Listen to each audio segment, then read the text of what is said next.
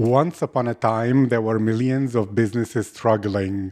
Every day, they wasted time, effort, and energy on repetitive tasks that added no value. One day, the Better Automation podcast by Procesio came to help them find a way. Because of this, these businesses save time, reduce costs, innovate, and make better decisions because of that.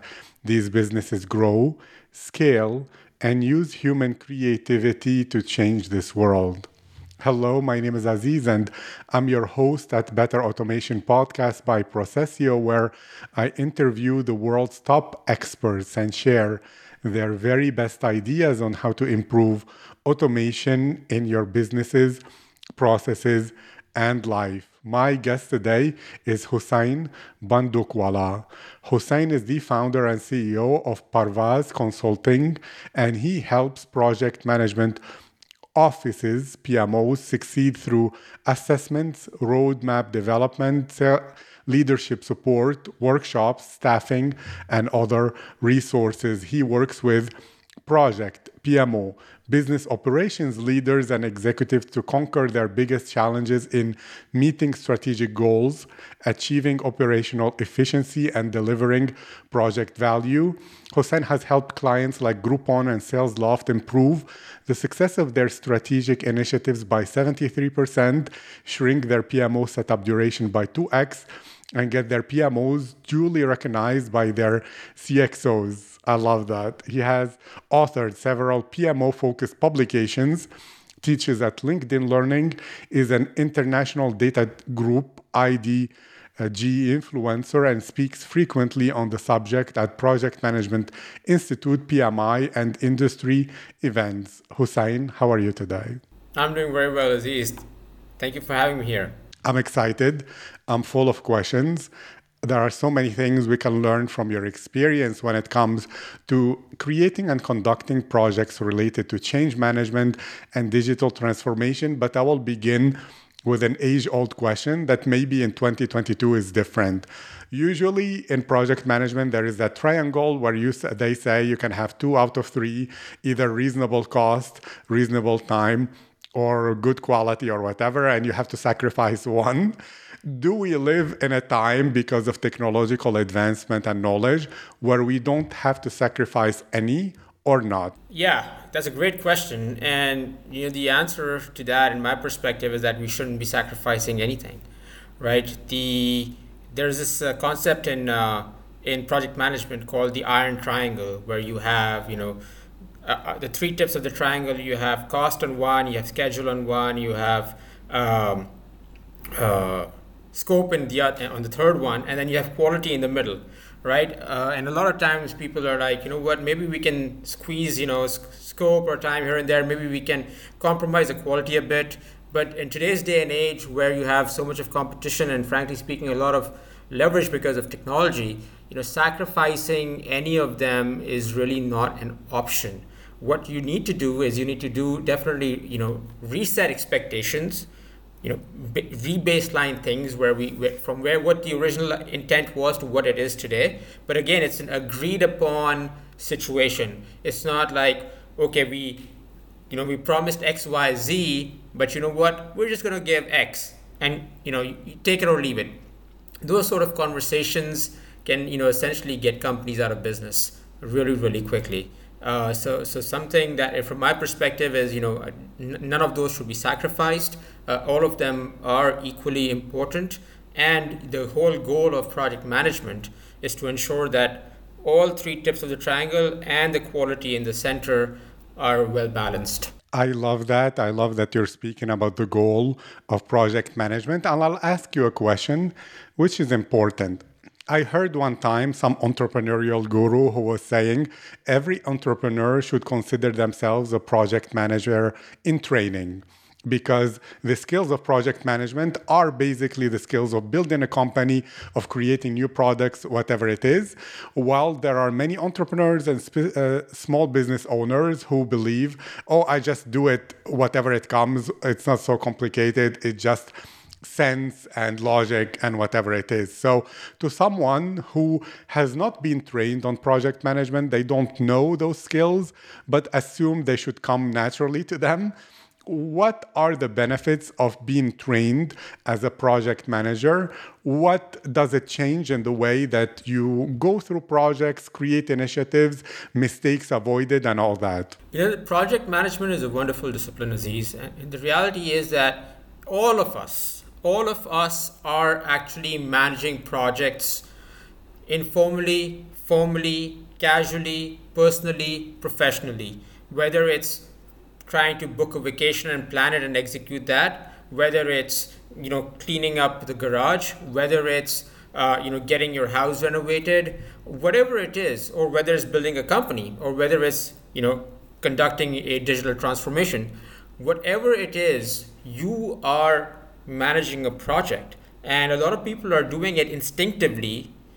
They just don't know that they're managing it, right? Even my kids are managing projects. So, for instance, if they're asked to create uh, Valentine cards for school, they know that, you know what, the deadline is Feb 14th. And so we need to make sure that we finish our tasks, whatever it is, whatever designs, whatever equipment we need, and we plan our days ahead of that so that we can complete that you know by by Feb 14th. And if we don't, well, guess what? The cards aren't going to be ready. So the, the fact is that it's it's it's so natural and instinctive to all of us that a lot of us who don't realize that we're we're already doing it. Uh, so that's the beauty of it. Now, when we start taking project management from the, our personal lives into our professional lives, that's where people start to panic a bit that's where people are like well you know what how should i do this? You know i don't understand anything about this or and and, and that's fair enough because you know that that's where you have uh, you know uh, different stakeholders involved. That's where you know you have different subject matter expertise involved because and that's where you have projects that are you know going into different levels of complexities and dependencies and all the all those good things. And so that is where getting yourself you know either the right amount of experience and or the right amount of uh, education formal education in project management that can help you appreciate the complexities of projects and all the different facets and elements that you should be looking at uh, when you're managing projects right? So for instance how do you effectively build a schedule? Well you know what? When you're building valentine cards or if you're building uh, bu- building a chair, uh, you know, uh, from IKEA, or if you're cleaning up your garage, you know, it's it's, it's going to be the schedule is going to be pretty simple, right? But when you're conducting a digital transformation, which ha- has a series of interrelated projects, where if one messes up, it's a it's a it's it's a sort of a tsunami effect on the others. You know, a, a, a lot more things are at stake, and so being able to you know develop those complex schedules manage uh, budgets accordingly proactively identify and you know manage risks. You know dealing with different stakeholders. Some people are going to be really happy about the digital transformation some people are not. How do you keep that balance? How do you tell people how the progress is going along with all of these good things? How do you make sure your team doesn't get burned out? All of these different things fall under the periphery of, of project management. And so if an entrepreneur who feels that you know what, it's just to come to me. I'm to go with it, go with the flow. That's totally fine. You know, that hustle can help entrepreneurs go from, you know, zero to 50.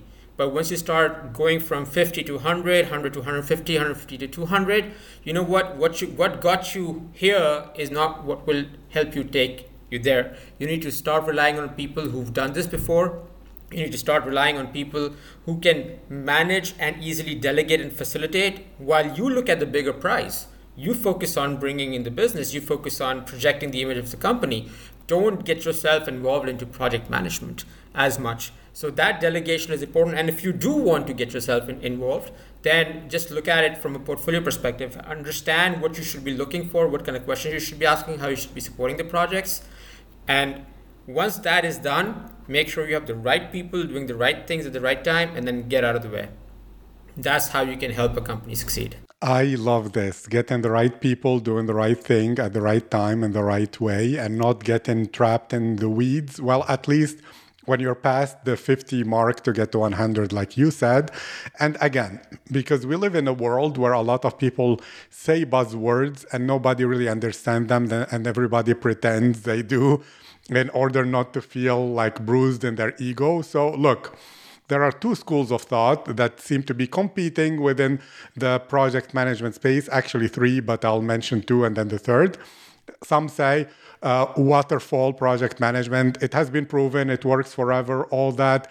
Uh, whatever is new is a fad and all that. While the agile project management people say this is the way to be being nimble agile we live in a chaotic world you cannot rely on like long-term planning in that way where you expect to know what will happen six months from now etc and those people are old thinkers and old guards and all that what is the meaning of waterfall? What is the meaning of agile? When are they useful? When are they not useful? But even more, I spoke one time to um, a manager who was managing projects, and he said, I don't care about any of those. What I think about is the factory model of resource utilization. If I go for agile, there will be resources that are burning money, not being used for too long. And if I'm going for uh, like any uh, kind of project management, I don't care about it. I think about it as a factory. There are resources. I want to maximize their use, and that's it. What is your perspective? No, that's that's a great question. You know, personally, I I, I try to avoid going into the the methodology uh, debate per se, right? Because a lot of my focus around PMOs, and I truly believe that PMOs are methodology and should be methodology agnostic. But having said that you know, I, I do think that fundament, fundamentally, uh, it, it, it, there is no right or wrong approach. There is no right or wrong methodology. Each, you know, has its own benefits. Each each has its own uh, cons, right? Uh, picking the right one is really dependent on where your organization really is and what are, is the understanding of project management and appreciation of project management within the organization at this point in time. I can tell you that in general, applying waterfall is generally easier than it is agile, than it is hybrid, right? Because if you don't even understand the difference between the two, forget about the hybrid, right? Um, and so fundamentally, if your organization is at a point where none of the projects are getting done on time, where you know you don't have any visibility into you know what are the risks? You don't have an idea of how much money you're burning. Uh, you know you feel like people are leaving your company just because uh, they're really really getting burned out. My suggestion to them is start with waterfall. Start with that because that will at least help you plan things right? And at yes it may not be as iterative as agile but even within waterfall you can build milestones and little little phases along the way that can you know that that will tell you in a short period of time whether you're heading in the right direction or not. You don't have to wait for three months to figure out oops we did this the wrong way right? So that's something that you can certainly do with waterfall. It's, it's much easier to understand. It's more, much more easier to explain. Uh, and at the same time it's easier for people who don't have or have little project management experience to get through that right? That's one thing uh, you know, if, if a company is serious about agile in general, again, tech projects are easier. And then if companies are really serious about that switch, then the easier suge- the, the suggestion there is that they maybe start with, you know, Kanban as the agile methodology because shifting the boards is easier for people to see. It's easier to see the progress, right? Have you know a set amount of stories you know uh, focused on that and then and get with that and then start getting into the the uh, additional complexities. But one thing that i do want to make sure and caution organizations with agile is make sure that if you're going agile truly keep it agile right? Don't have your you know initiation and planning in uh, in a waterfall mechanism only the development in agile and then the qa is also happening in a waterfall mechanism right? That's not really agile that's i don't know what that is right? So make sure that you know from requirements through implementation that entire piece is agile. So you know so that so that the users can truly benefit from the iterative approach instead of you just feeling good that oh you know what this much is getting developed um, you know and I've, I've seen a lot of organizations you know trip themselves over over that uh, and it's not a pretty sight. I agree. And as well as i noticed you mentioned employees burning out twice. Can you speak about that, as well as the other challenge of change management, which is that people are used to their processes and their jobs? If you're trying to do digital transformation or change things, it might be overwhelming. People might resist. They uh, you know ask why there is no urgency because often to do change management well you should do it early enough where uh, as they say the best time to have an umbrella is before it rains not while it's raining so two things about people's resistance to such projects. What is a solution? You might propose to that as well as employee burnout. How common is it? Um, are managers or leaders not noticing it as much as they should? And all that. That's a great point.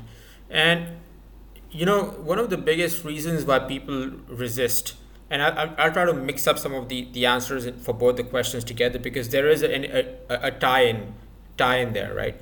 So a lot of reason why uh, uh, why people resist change is a it's too much effort.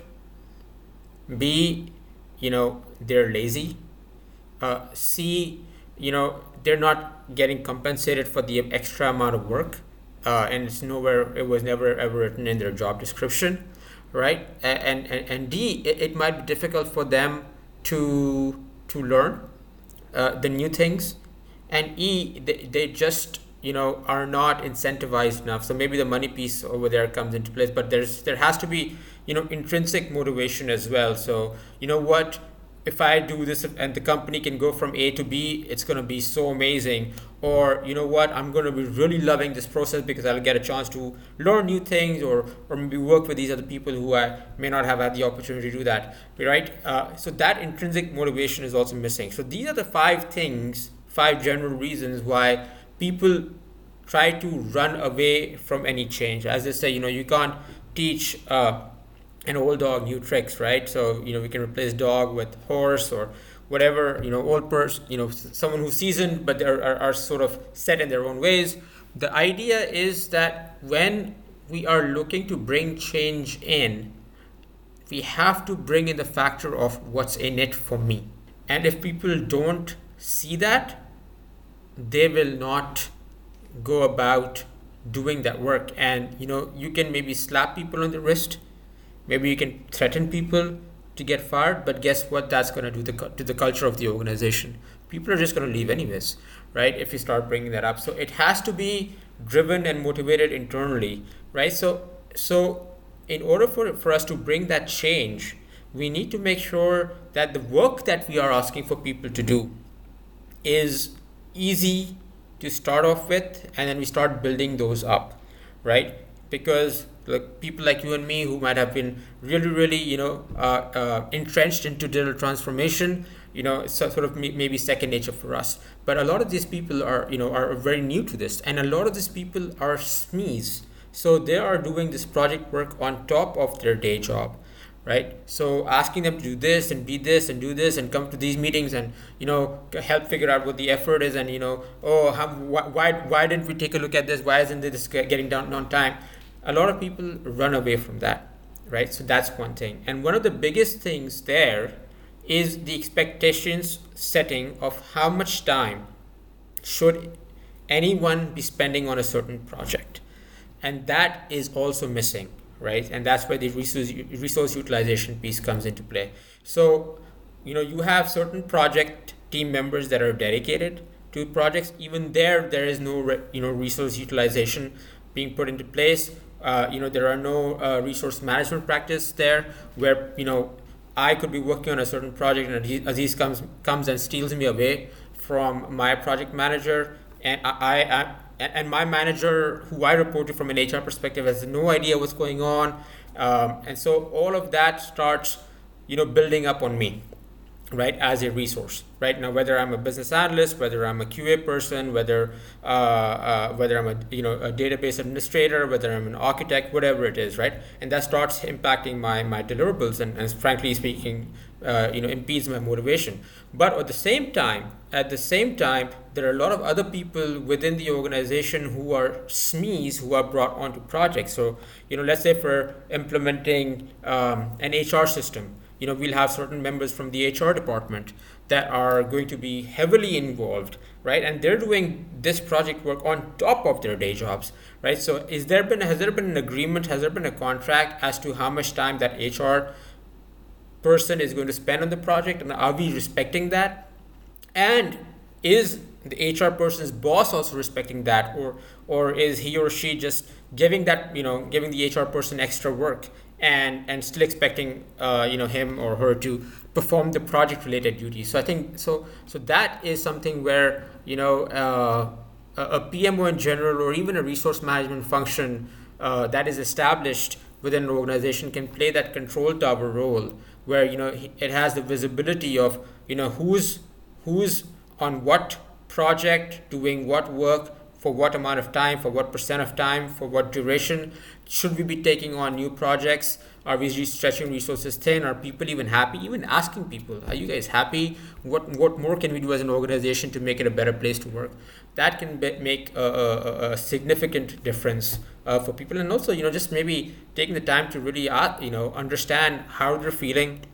Maybe even recognize them uh, you know publicly because recognition can go a long way and of course you know some uh, a few thank yous and maybe some some bonuses can also obviously make a lot of difference. But again the crux is not uh, the crux is how do we make their daily lives better right? And that is respecting and appreciating how much time they're actually spending on every piece of work that they're supposed to, uh, and, uh, and and making sure that they don't get uh, stressed uh, over time. Thank you. And I will relate this to two different discussions. One related, one a bit less.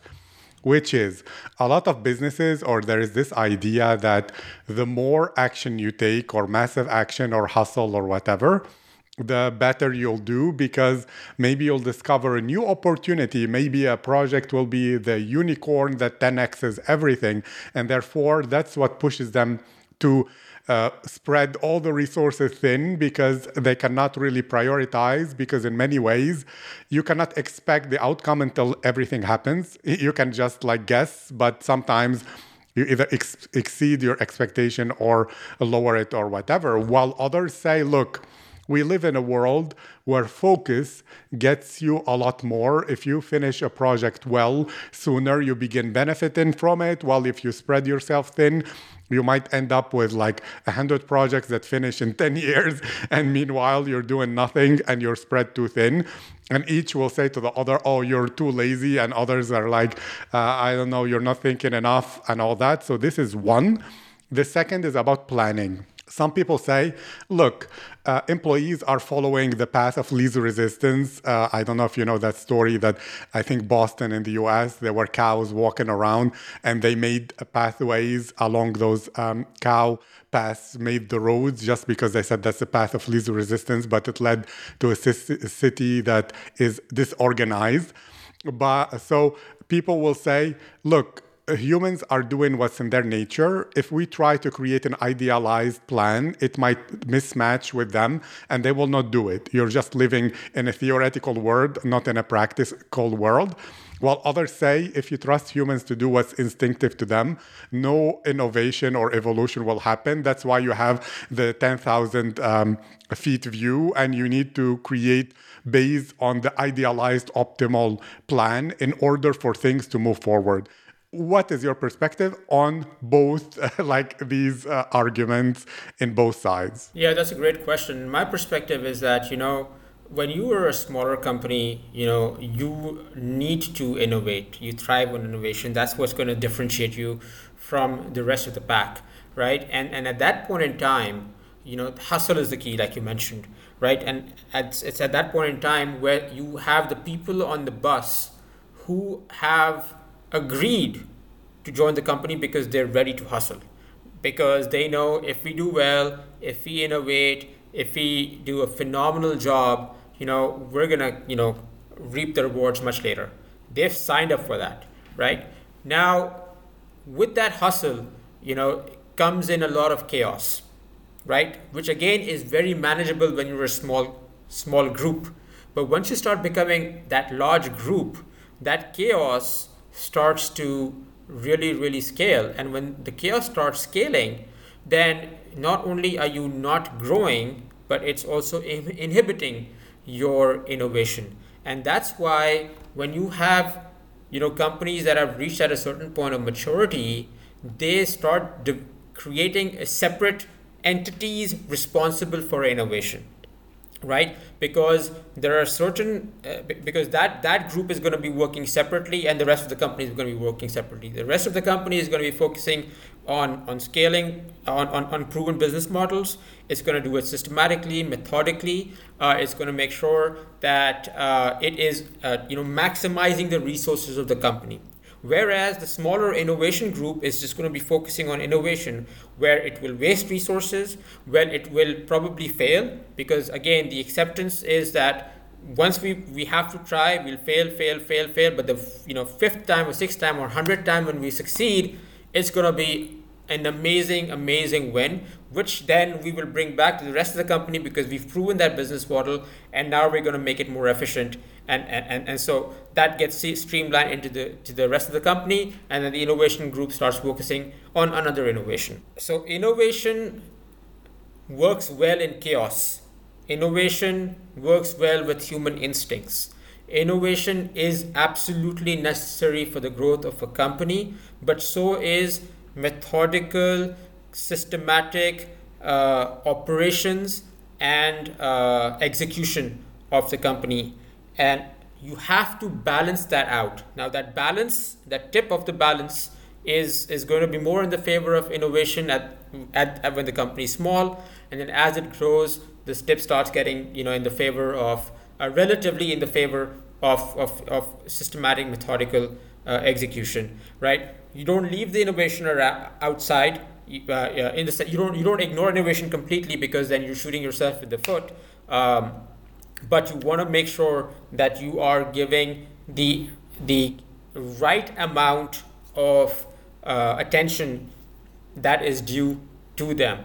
Now, even after a company grows, it you know it could be based on the the leadership's uh, um, strategy and and uh, uh, direction on how they want to continue balancing that that is totally up to them. But just making sure that hey you know what we're just going to keep on focusing on innovation innovation innovation and not have that systematic uh, you know um, a systematic execution in place uh, you know the company is going to fall down on its feet uh, pretty pretty quickly Thank you. The second part is about whether to plan optimally or use what people are already doing, improve it a little bit because they're already showing you what is working rather than what's idealized in your brain. Yeah, I'm, I'm a big fan of, uh, you know, of, of organic growth. Uh, and so I do believe in continuous improvement. And so there is a, a certain amount of planning that goes in there. But I do believe that you you need to bring in the amount of uh, growth, uh, improvement, whether it's from a process perspective, tools perspective, education perspective, uh, you know, enough where the organization or your target stakeholders can digest it, right? If you throw too much at them in one go, uh, they won't be able to take it in. Even if they're able to take it in, they might not be able to apply it uh, to their day-to-day work, which is uh, point lost, right? If you if you went went there, so I, I do believe that understanding where the opportunities for improvement are, are is important. Keeping a quick eye on that, uh, a continuous eye on that, is also important. Uh, and then bringing in those changes slowly is where I think it is going to make uh, the most difference. So if we went about and said, hey, you know what? Now let's go ahead and figure out how to do this better, and we put it on, on a white chart, whiteboard chart, and, and make a, a perfect process probably won't work. You know, you probably want to go ahead and, and bring in people who are actually experiencing some of those pains and challenges and just ask them for a couple of tweaks. And then do that every few months. And that way your things are going to get much, much better and easy, people are going to be easily, will easily be able to apply them to work as well. Thank you. I love that. It's Kaizen. I believe in it 100%. And if people love what you're talking about, they want to learn from you, they want to use your services, they want to follow you, any of that, can you speak about what you do, what projects or services or work you're working on right now, and what are the best social media or pages or websites that are best to connect with you? And I'll make sure to write some in the description. Yeah, Aziz, absolutely. You know, so like you mentioned at the beginning of our of our chat, I'm the, the founder and CEO of Parwaaz Consulting. I help organizations improve project delivery. That's the underlying concept, right? And um, much of it is, is helping organizations with setting up and optimizing their project management offices, which are essentially you know departments or functions within organizations that are responsible for everything project management. Just like the way you have an IT department that takes care of all things IT, accounting department that takes care of all things accounting, a PMO takes care of all things all things project management within an organization. So I help organizations set them up, optimize them as well. Uh, I also conduct a lot of um, you know project management maturity assessments, help you know organizations develop PMO roadmaps, and, and also coach PMO leaders both on an individual and a group coaching basis as well. Um, and at the same time, I also help organizations uh, upskill their project management capabilities through customized bespoke workshops on topics ranging from you know PM 101 for non-project managers all the way to you know complex soft skills such as negotiating and conflict management that project managers face on a on a day-to-day basis.